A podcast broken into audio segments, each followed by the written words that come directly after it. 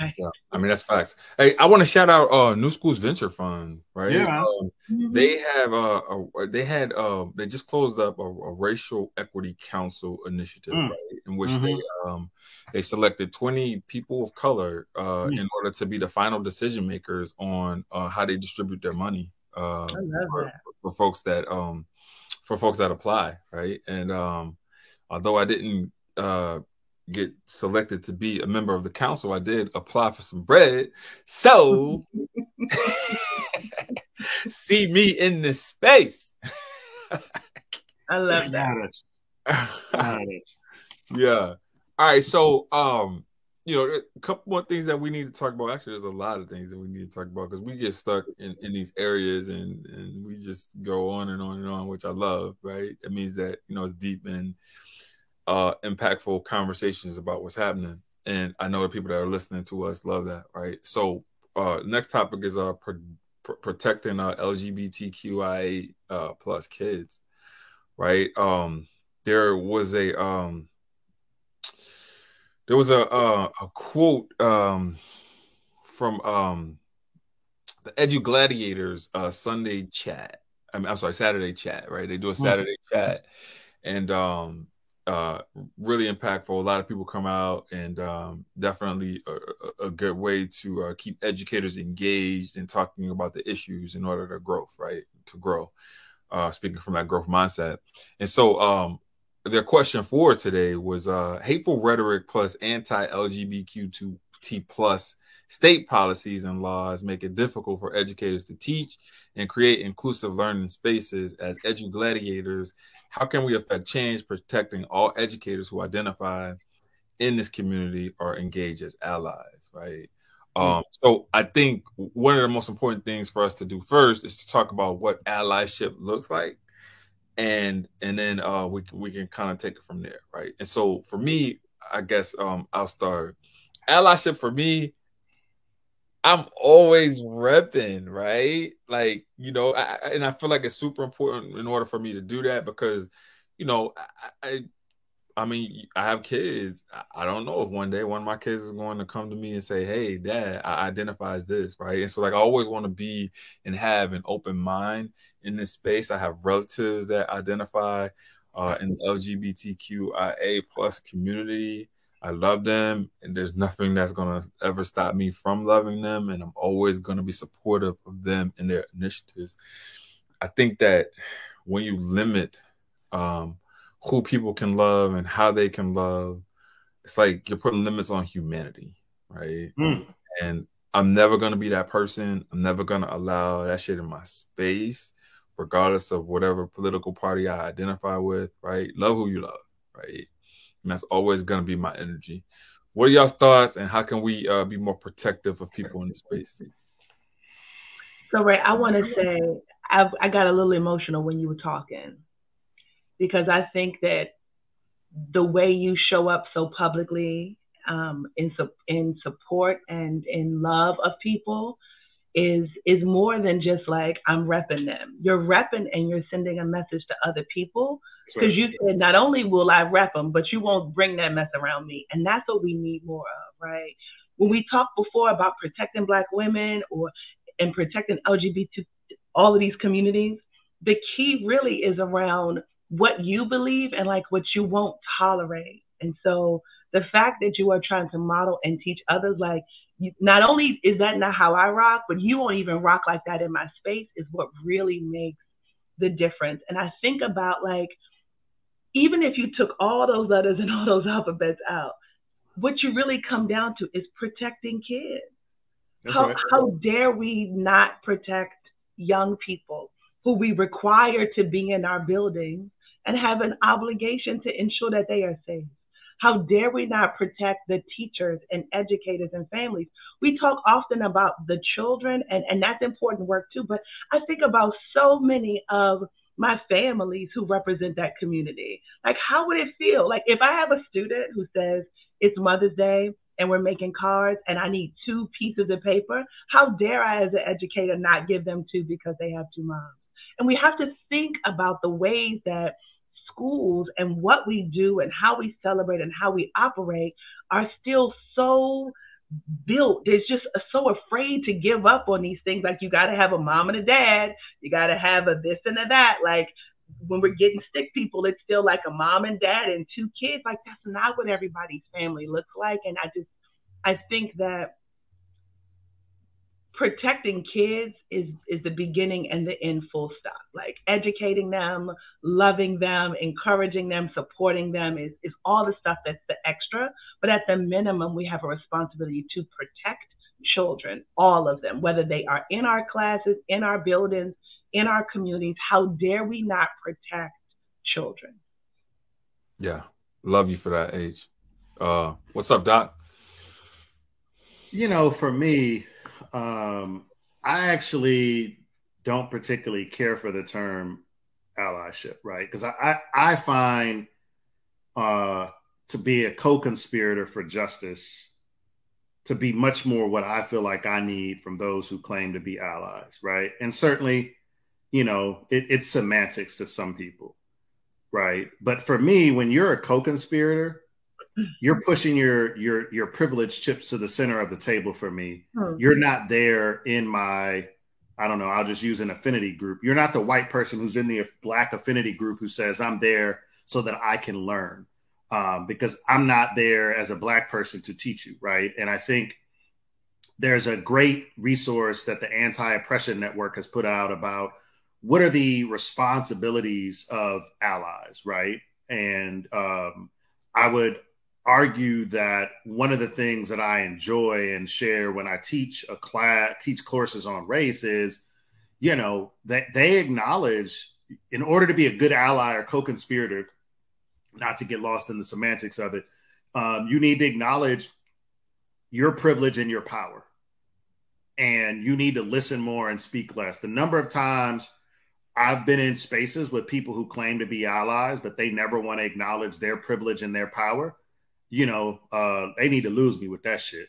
Mm-hmm. Like you, you can't you can't show up and say you're an ally if you're not going to acknowledge the ways in which you have privilege. And it's the same thing when I think about uh, LGBTQ plus uh, folks. Is that what what is the privilege that I have as a cisgendered heterosexual male in in our society? Right in the black community, right? Like that means the types of conversations that I can have are going to be different. The way people respond to me is going to be different right? My ability to have this conversation and push this conversation in places that are almost held on such a uh, pedestal in our community, like the Black church, et cetera, et cetera, et cetera.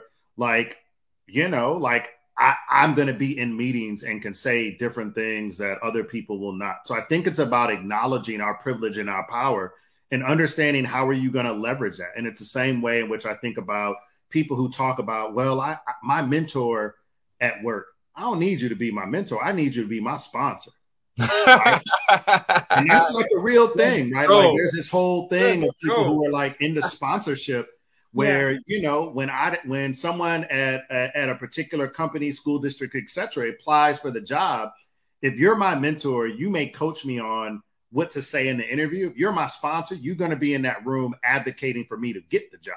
That's right. After you coach me on how to do it. Now, if you're not willing to push your uh, power and privilege chips to the center of the table, like lose me with that, right? And I think about in higher ed, are there white faculty who are willing to push their power and privilege chips to the center of the table to support their faculty of color colleagues who might be marginalized in the tenure process? If you ain't, don't call me. Like right. I'm not interested in, oh, well, Robert, I feel so bad. I saw your posting on social media. Man, get out of here with that. Like, what are you willing to do, and how are you willing to pay um, your privilege forward? In the same way that I say to folks all the time, like when Black women in higher ed um, have challenges and they reach out or we're collaborating on a project, it is incumbent on me because I understand how patriarchy works in higher education to step up and step out and say, like, nah, we ain't doing that today. Like, right. we're to cite Black women or the people who said, I had one person, I won't even say the name, but they were like, oh, well, Robert, you know, you're the faculty member and uh, you should be first author on this uh, paper. And I was like, but I added like a paragraph to this paper and I wrote it with my black female graduate student. Like, what are you talking about? Yeah, but you're the faculty member. Yeah, but that's a that's a random marker of power. Like, what does that have to do with anything? Like, that doesn't mean that I understand all of her pain. That just means that I want to be helpful. And I, I pushed back and was like, nah, I ain't gonna do that. And as a matter of fact, there was this uh, my first article that I published was with this um, uh, uh, uh gay brother in Detroit and uh, it was all about the ways in which HIV and the perception of HIV amongst black men um, played out. And he passed away. And so the the people from this uh, publishing company sent me a note. Would you be willing to finish this article because he passed away? And we'd love for you to switch it and be the first author. And I was like, hell no, I'm not going to be first author. I'm going to honor this brother's legacy, and he's going to be first author. So in that case, um, I I stood the line and I'm like, so y'all do what y'all got to do, but I'm gonna I'm gonna protest if you swap it out. So I think there are a variety of ways. Did it get published? Which, yeah, it got published. Yeah, it got published. It was in 2000. Huh? Can you share it? Like what? What the? Yeah, yeah. It's a, it's in a book. Shout out to Ebenezer oh. Monty Gallaher, man. So she uh she is big sis. She won a, a bunch of awards, uh, and she's at University of Illinois Urbana Champaign. Um, and again, it, it, it goes in ways around power. And she was my uh, sponsor when I was a young academic, you know, and she was, was just this? like, huh? Who was your sponsor? Eboni Zamani-Gallaher. Okay. Um, and she's a professor now, University Urbana, University of Illinois Urbana Champaign. Uh, is one of the leading writers about race and community colleges. She's with Adrian. Like, huh? She works with Adrian. Yeah, she works with Adrian. Yeah, yeah. yeah. So they they they good people. Um, and uh, you know, I just find that there are those folks that uh, will do that, um, and I I just think that's important. Like losing yeah. with that allyship stuff, if you aren't willing to take a stand, if you're in an affinity group and you're not the person closest to the pain in the affinity group, don't tell me that you should be you're there to learn and that's the only way I'm going to learn about the issues because like that's a problem. And we can talk right. about mixed race, mixed gender, affinity groups. I have a particular opinion, and there's a lot of research on that. Uh, but anyway, um, I, I, just think that there's a lot that we can do together collectively. But there also is this thought about like allyship only when it's convenient for me. And so, Facts. like, if I'll only speak on your behalf when I'm with y'all, but then That's when right. I'm gone, I'm not going to speak on your behalf or mm-hmm. or acknowledge my care and concern or talk in the same way that I would in this setting as I would in that setting, then then that is fraud. Like that's that's not authentic. That is convenient and and right. you know, I'll rock with you when it's when it's convenient for me. I'll rock with you when it feels like it'll benefit me in some kind of way, or when I don't have to, when there's nothing to lose. And I think that your analysis around putting your privileged chips in the pile means that there's something you're going to have to lose. And there are a lot of folks who want to be um, as as Ray used to say, adjacent to the community, but not actually a part of the actual things that are happening and the things that are required in order to improve those conditions or to name the the problem in that space. So since I'm not with them, like if I'm not with black women, then black women don't matter. but if I'm with black women, then protect black women. Like what what is that about? you saw I don't know if y'all saw, I don't know if y'all saw this, but this, was hilarious to me, and it has nothing to do with what we're talking about right now. Did y'all see Umar in the in the in the mall in Philly? No. With the white woman? no, I didn't. oh boy. I did. All right. We ain't gotta stay we ain't gotta stay on that too long, but uh yeah, just wanted to name that. Uh shout out to Umar. Mm-hmm. Um, so this tweet went out today. You know, you, you guys know I've been doing my morning message, keeping it consistent in terms of uh, making sure that you know we, we are sending some light and uh it, it, it sending some sending some good messages so that we can have some dialogue about it in the morning, right?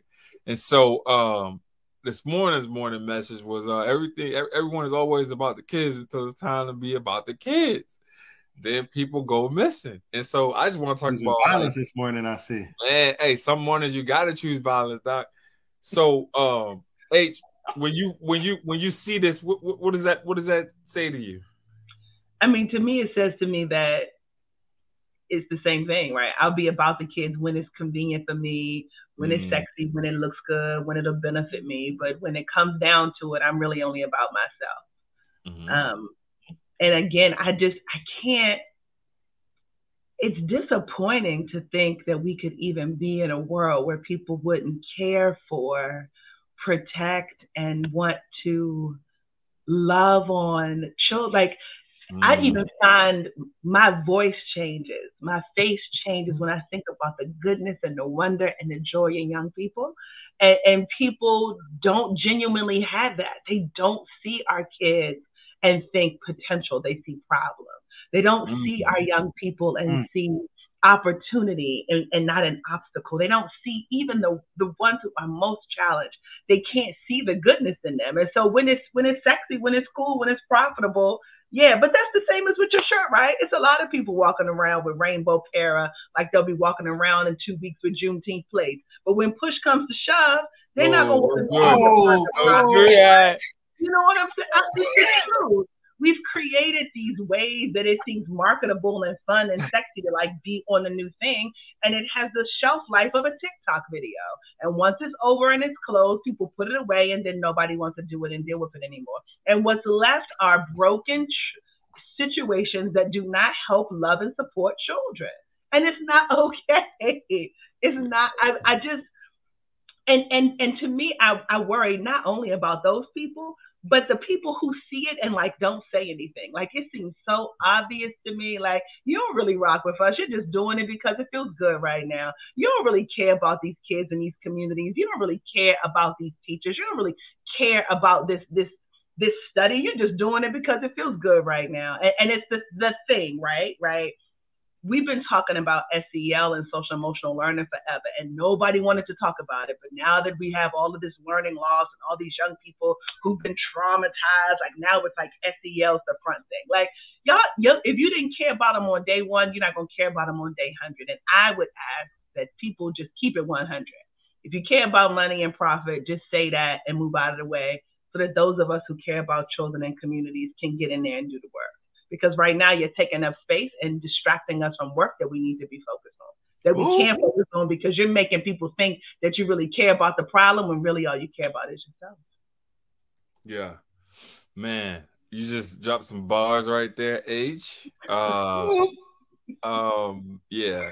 now I, can- I can't get with people not doing right by my kids, right? Like you can do a lot, but don't not not not the kids. yeah. Well, uh Doc, where you at with this? Man, look, dude. Um, you know, um, it- I, I I come at this from being a parent too, right? Like, I, I just think about um, the challenges sometimes that my oldest has had with his behavior, right? And his shout out to his teacher this year, Miss Heath, and he had a bit of a kerfuffle one day and I made him apologize. And uh, you know, Miss Heath is the epitome of the white teacher who understands how to have conversations with kids of color and how she's always working at it, right? And she and I have talked about it numerous times. And you know, like she could have suspended him once for this incident, but she did it because she's like suspensions in his this case just wouldn't get what I wanted to get out of the learning for him. And he comes back to school the next day. She gave him a hug and said, I missed you because I picked him up early from school. And I was like, You need a break. She needed a break. And she just said, You know, I appreciate having you in class because you keep it all the way real, uh, John Simmons, and gave him a big hug, right? And was just like, I'm glad you're here, right? And she was about the kids, right? And I've seen her do that with multiple children in her fifth grade class, and parents have talked about it. Yet on the other hand, I've seen teachers not be about the kids except when it's time for those glorious moments. And for me, it's about being about the kids at moments of struggle when they're struggling, right? With all sorts of challenges. Um, and, you know, just the number of people that are only in it, and I'm going to channel some Ray Ankrum violence here. They're only in it for June, July, and August. Hmm. Oh shit! yeah, what? there, there, there are. Come on, there are Woo! educators. There are educators who are in this because they only work 186, 190 days a year. They get time off, and they don't love kids. Right. And for me, as someone who started teaching in 96 in my own neighborhood in Detroit, um, I had to love my students through pain. Mm. They didn't care like that I was the a, a STEM teacher or whatever. They just they just cared that I loved them and spent time building those relationships. The relationship building required to be a great teacher has to happen during those other hundred and something odd days where you aren't technically there in the building. That's a fact. Right. And so for me, when I hear people say, I told you I'm channeling my Ray Ankrum uh, on this one, H. Um, so that means to me, what what are the opportunities to co-construct love with kids when school ain't in session? Like, and what is all of our collective responsibility to support teachers doing that? Because it's not just the teachers who have to, to, to do that. What's philanthropy's responsibility? What does it look like at Micron for us to launch Chip Camp and also have the same kids' teachers experience Chip Camp at the same time Mm-hmm. to not only co-construct love but to co-construct learning? That's right. right? And I think that uh, the co-constructive co-constructing of love and relationships has to happen at lunchtime, right? And you know, and and Ray always goes in on, yeah, you have your prep period and your lunch hour, but sometimes you need to sit with your kids during that time. It can't be, well, it's my lunch hour. I don't need to be around kids. Actually, you do, because your kids might need you at that moment, right? And if you aren't in it for the greater humanity as a teacher, like you should get out. Like that's a fact. Um, and so Yeah, but but see, Yeah. but then that go that goes into that conversation that we have about about this uh this teaching shortage, et cetera, the, the bro, the, the great resignation, but we don't name the fact that some of these folks that are resigning from these positions are folks that don't need to be in teaching. Yeah. And you and the post said people about the kids until it's time to be about the kids, not just teachers. And I would add that we're talking about politicians and community folks. Y'all about they're about the kids when it's when we gotta take flowers to the grave site. We Mm. about kids when it's graduation day and we're just standing there smiling and shaking kids' hands, mispronouncing their names as they go across the stage, not acknowledging who they were for the four Not mispronouncing their name. for the 12 years who were in. No, I'm serious, right? We got too many people who are who say and claim that they are about kids and about children when it is convenient, when the cameras are there, when it looks sexy.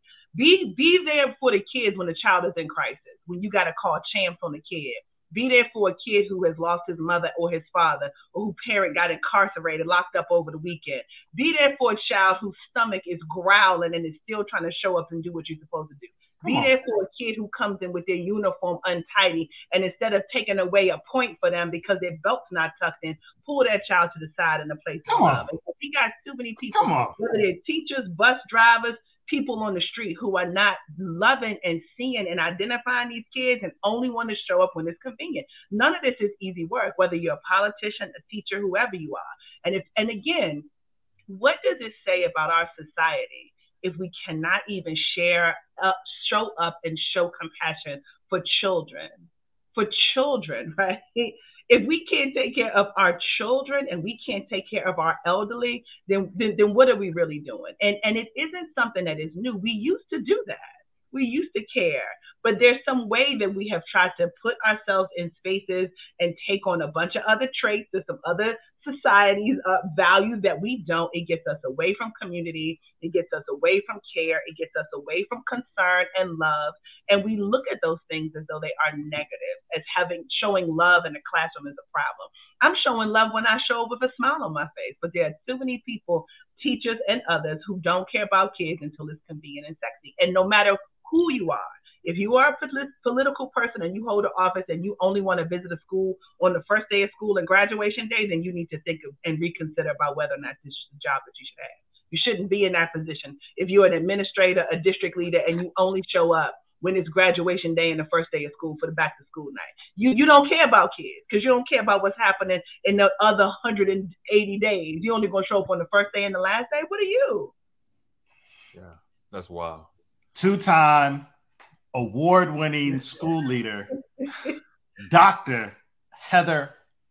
I just need them to move out the way. Like just move out the way, create room so that we can expand Riverside. Twice Charter School. awarded. We Come on. The smallest thing you can do is show up in love. That's the that is and it's natural, right? It it you you have to teach yourself not to show up in love. We came into the we take up space to show up to to share love, and we've been conditioned to think that there is something wrong with that, and that's a problem. All right, so I know, I know, I know. You know that this was coming. Y'all woke me up early with this.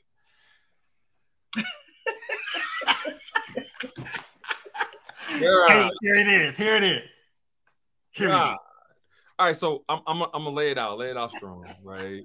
So we got uh, Roberto uh, Garmin. I don't want to mispronounce his name. I don't know this dude. He doesn't follow me. I don't follow him. But um, he put out a question. He said, "What types of assessments would you like to see replace standardized testing?" Right? Which, when you think about it, right, in the intent, I- don't know his intent, but when you think about it from uh from the perspective of you know, um, you know, there's a lot of uh, hoopla about standardized testing. Uh, it, we could get caught up in the minutia of the argument of if standardized testing is uh, meritless or, or if it, if it uh, deserves merit, right?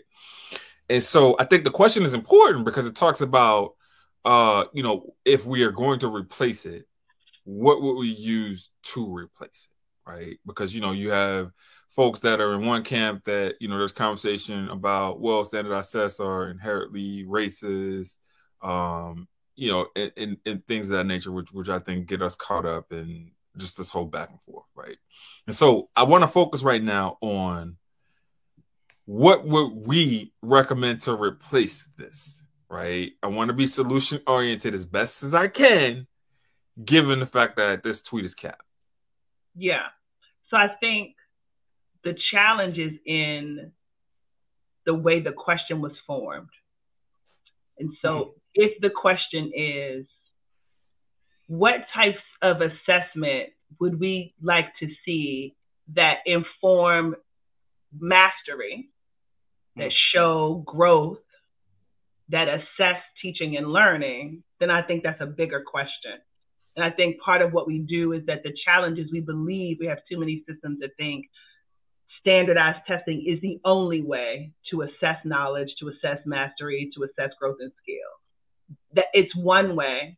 And if we and the question about what are the other ways that we can check for teaching and learning, right? Like I think we can have conversations with kids. We can think about portfolios. We can think about different ways of grouping children. We can think about growth over time. I think that there are different ways that we can assess high quality teaching and learning and check for mastery, just like teachers check for understanding all the time. They're not given a standard question at the end of every type every topic that they go through, but they are collecting data all the time to assess whether or not a skill is being mastered and if they're moving towards understanding it and being able to uh, an- understand and apply. I think a lot of the critique that standardized tests get is that you there are some things that are application and then there's some things that are just like tell me the right answer. And if we say that this is the only way to know whether or not high quality teaching and learning is happening, then I think that's where we get where it gets messy and I think that's where it gets wrong. Dope. Uh, uh, Nuance King, uh, where you at with it?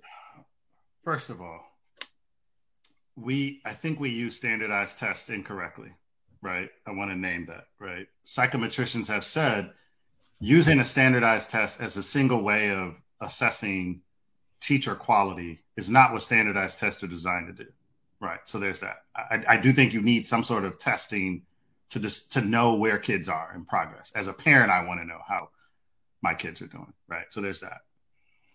Uh, I think there need to be options like portfolios, and the argument against it is always, well, Robert, it takes too long and it's hard. Okay, so our kids ain't worth it. like, what, what do you mean? Like, we're so you mean to tell me that a kid sits down, you give them a sheet of paper. That's the only way we know how to measure learning in a society where we put people on the moon. Like, I don't understand. Like, we can't get more nuanced than that. Like, and like, let's add to it the intersection with capitalism when companies make big money off of this stuff. Right? I won't name any names. We know who they are. Mm-hmm. Mm-hmm. But like us being addicted to standardized testing in its current construct is big business, right? Are we willing to take a stand for our kids? Why? And, and I always say to folks in higher ed, where you have more and more people acknowledging that SAT, ACT is not an accurate predictor of how well someone will do in college, why are we still using SAT, ACT as a determination of how well kids do in high school? Because we've we've been we've been brainwashed, hoodwinked, and bamboozled into believing that standardized tests are the answer. Last thing I'll say is when you give a teacher the standardized test data uh, at the end of the year, like what am I going to do with that? You giving me this at the end of fifth grade and a kid in sixth grade, they're not even in the building anymore in many cases. Like, what is that going to tell me to help me improve my pedagogy, my instruction to work with that child? And this is why I always uh, enjoy conversations. And I know uh, I've heard uh, H talk about this quite a bit about the different forms of assessment and different times in which you assess, whether it's a, a formative assessment in March and how often you do the assessment. I think was the last conversation I remember y'all having. Um, and so I think that, you know, like, yeah, I do think you need standardized tests, but this question is like, but in what context? Literacy, math, high school like what what are we talking about in, yeah. the, in the case of this question? Um and so and i do think it's a relevant question to puzzle through. And y'all know my my other position on this is that you know like shame on fairfax public schools and i'll choose violence because my own child had to take the sols on on this stuff. And like you're going to make an assessment on what he learned and, and growth but like he ain't really been in school for two years. Not in a traditional sense so what's your benchmark? Like what what do you like to do what? Like what is it going to test you? Or mm-hmm. are we just fueling the uh the for-profit testing industry? And again, I'm not knocking those who work in testing. All I'm saying is that why are we so addicted to thinking that their particular methodology is legit when psychometricians have given us good advice on how to do that? Um, and again, I think a lot of this comes out of the ed reform movement, right? Where there's this addiction to using standardized tests to decide if a teacher is a good teacher and all these other things. And again, I'm not suggesting you don't do that, but there is definitely nuance uh, to that. So let me jump in here because every time somebody says something about ed reform on this show, I feel like I need to be like the beacon of hope for those people that, that want reform. And so yeah, that's that's cap, doc. All right, so so here's here's what I'm gonna say about this question, right? And so when I think about this question, I also think about um the teacher made assessments, right? I also mm. think about mm. the makeup of teacher of the teachers that are in the field. If you have 80 percent of teachers that are teaching uh, students, if you have uh, the majority of the teachers that are teaching in the inner city that identify as white, uh, although they don't live in those communities, right? There's some inherent racist practices that we don't name that they bring into the work with them, right? And so if these teachers are human, not psychometricians uh, that are that, that are giving these tests, right? So there's there's a level of racism mm. that exists in these teacher made assess- uh, assessments that we don't name that that are there, right? Like it's inherent, right? And so you know if you have folks that have a low bar for uh for our students, uh I think that I think TNTP did a study on the uh, there's there's a high percentage of, of of teachers that don't even that teach in uh in inner city in, in inner city uh, black black and brown communities that don't even teach these kids on grade level right mm-hmm. so if i'm not teaching you on grade level because i don't think that much about you or for you right mm-hmm. uh then how the hell is the test that i give you or the test that i make for you not gonna um have those components or those traces of me being racist in terms of how I approach the work, right? And so I think that we need to name that as well when we start talking about standardized testing and we start thinking about alternatives for standardized testing, because I feel like I trust a testing company more than I trust the a lot of these teachers that are in uh in the classrooms with our teachers that don't Whoa! give a shit about Yeah. that don't give a shit about them. Well, I would also say too, like I think about some of the best conversations that I, we, we used to have with our instructional coaches and our teachers, looking at student work and how we would black out the names of the students. Because mm-hmm. I don't want teachers to come in thinking, oh, I already know this kid did this, so you know, he's never done that, or this must be her paper because she's always, you know, done this and this. And those conversations would help teachers guide what they needed to do next, to big to figure out like what were the trends. They all got this wrong Well, they all got this right. And I think we need to be having more intentional discussions about student work and student mastery and the things that need to happen in order to move students where they are and not always kind of get into these buckets around this kind of kid performs this kind of way. And I think to, to Doc's point about when these test scores come in, and oftentimes it's after the fact, oftentimes teachers are having their first introduction to students based on some test data or some portfolio or some disciplinary file for a kid that they haven't even met. That a, a nine year old might look completely different as a seven year old and 11 year old. So I think we have to think too about like, what is the outcome? What is the purpose of this thing? Are we doing this because we're trying to create a narrative or sustain an argument that all of these schools are funding and we need more money? Or are we doing it because we genuinely want to have rich, meaningful discussions about where students are so that we can be honest about that and address those gaps? Too many times, I think, when we talk about standardized testing, where it's inherent that we're looking for some kind of failure, some kind of flaw, some kind of this grade didn't. And we also, some of our best conversations about student data took place with teachers it included teachers who weren't necessarily their teacher right then. We needed the preschool and kindergarten and first grade teachers to be helping us understand this data that we were looking at for third and fourth grade students because there is some conversation that that can be meaningful there to help us understand how teachers can use data to get better. If you are just providing data for people to put a picture or a sticker on the wall or to say you have and you don't, and aren't thinking about how you can use that to form high quality instruction that is engaging and meets students and families' needs, then it's just another one of those things that we're doing to say that we do it. It has no value and no purpose in school if it's not going to make a difference on teaching and learning. Hey, listen, you get no disagreements here, right? Uh, I like how you uh, skewed to the side of Doc and, and agreed with him, and didn't want to name the fact that eighty percent of teachers identify as white, and they approach. But, but I think that's that's an administrative thing. If you know you got white teachers in your building who are making tests that are not serving kids, then where are your coaches? Where are you? Where are you having conversations about these teacher created assessments, these teachers created tests? H, knock it off. There's only eleven percent. Eleven percent. Eleven percent of school principals. Eleven percent of school principals are black, right? eleven so- percent. How many school principals were good teachers? No, no, no, no. Listen to what I'm saying here, right? So if you have 11 percent of, if you have 11 percent of school principals that are black, and you have 80 percent of teachers that are white, there's far more teachers than there are principals in order to be able to get with their coaches and, and have that level of scrutiny in terms of like what what what is there and what what is not. Sure, I don't disagree, but I think I would also argue that there are a lot of teachers who are in buildings with administrators who don't know content. And so if you don't know content as an administrator or a district leader, then when Yeah. that teacher is creating some wackadoo assessment, they're not even able to have that conversation, whether it's about race or about content.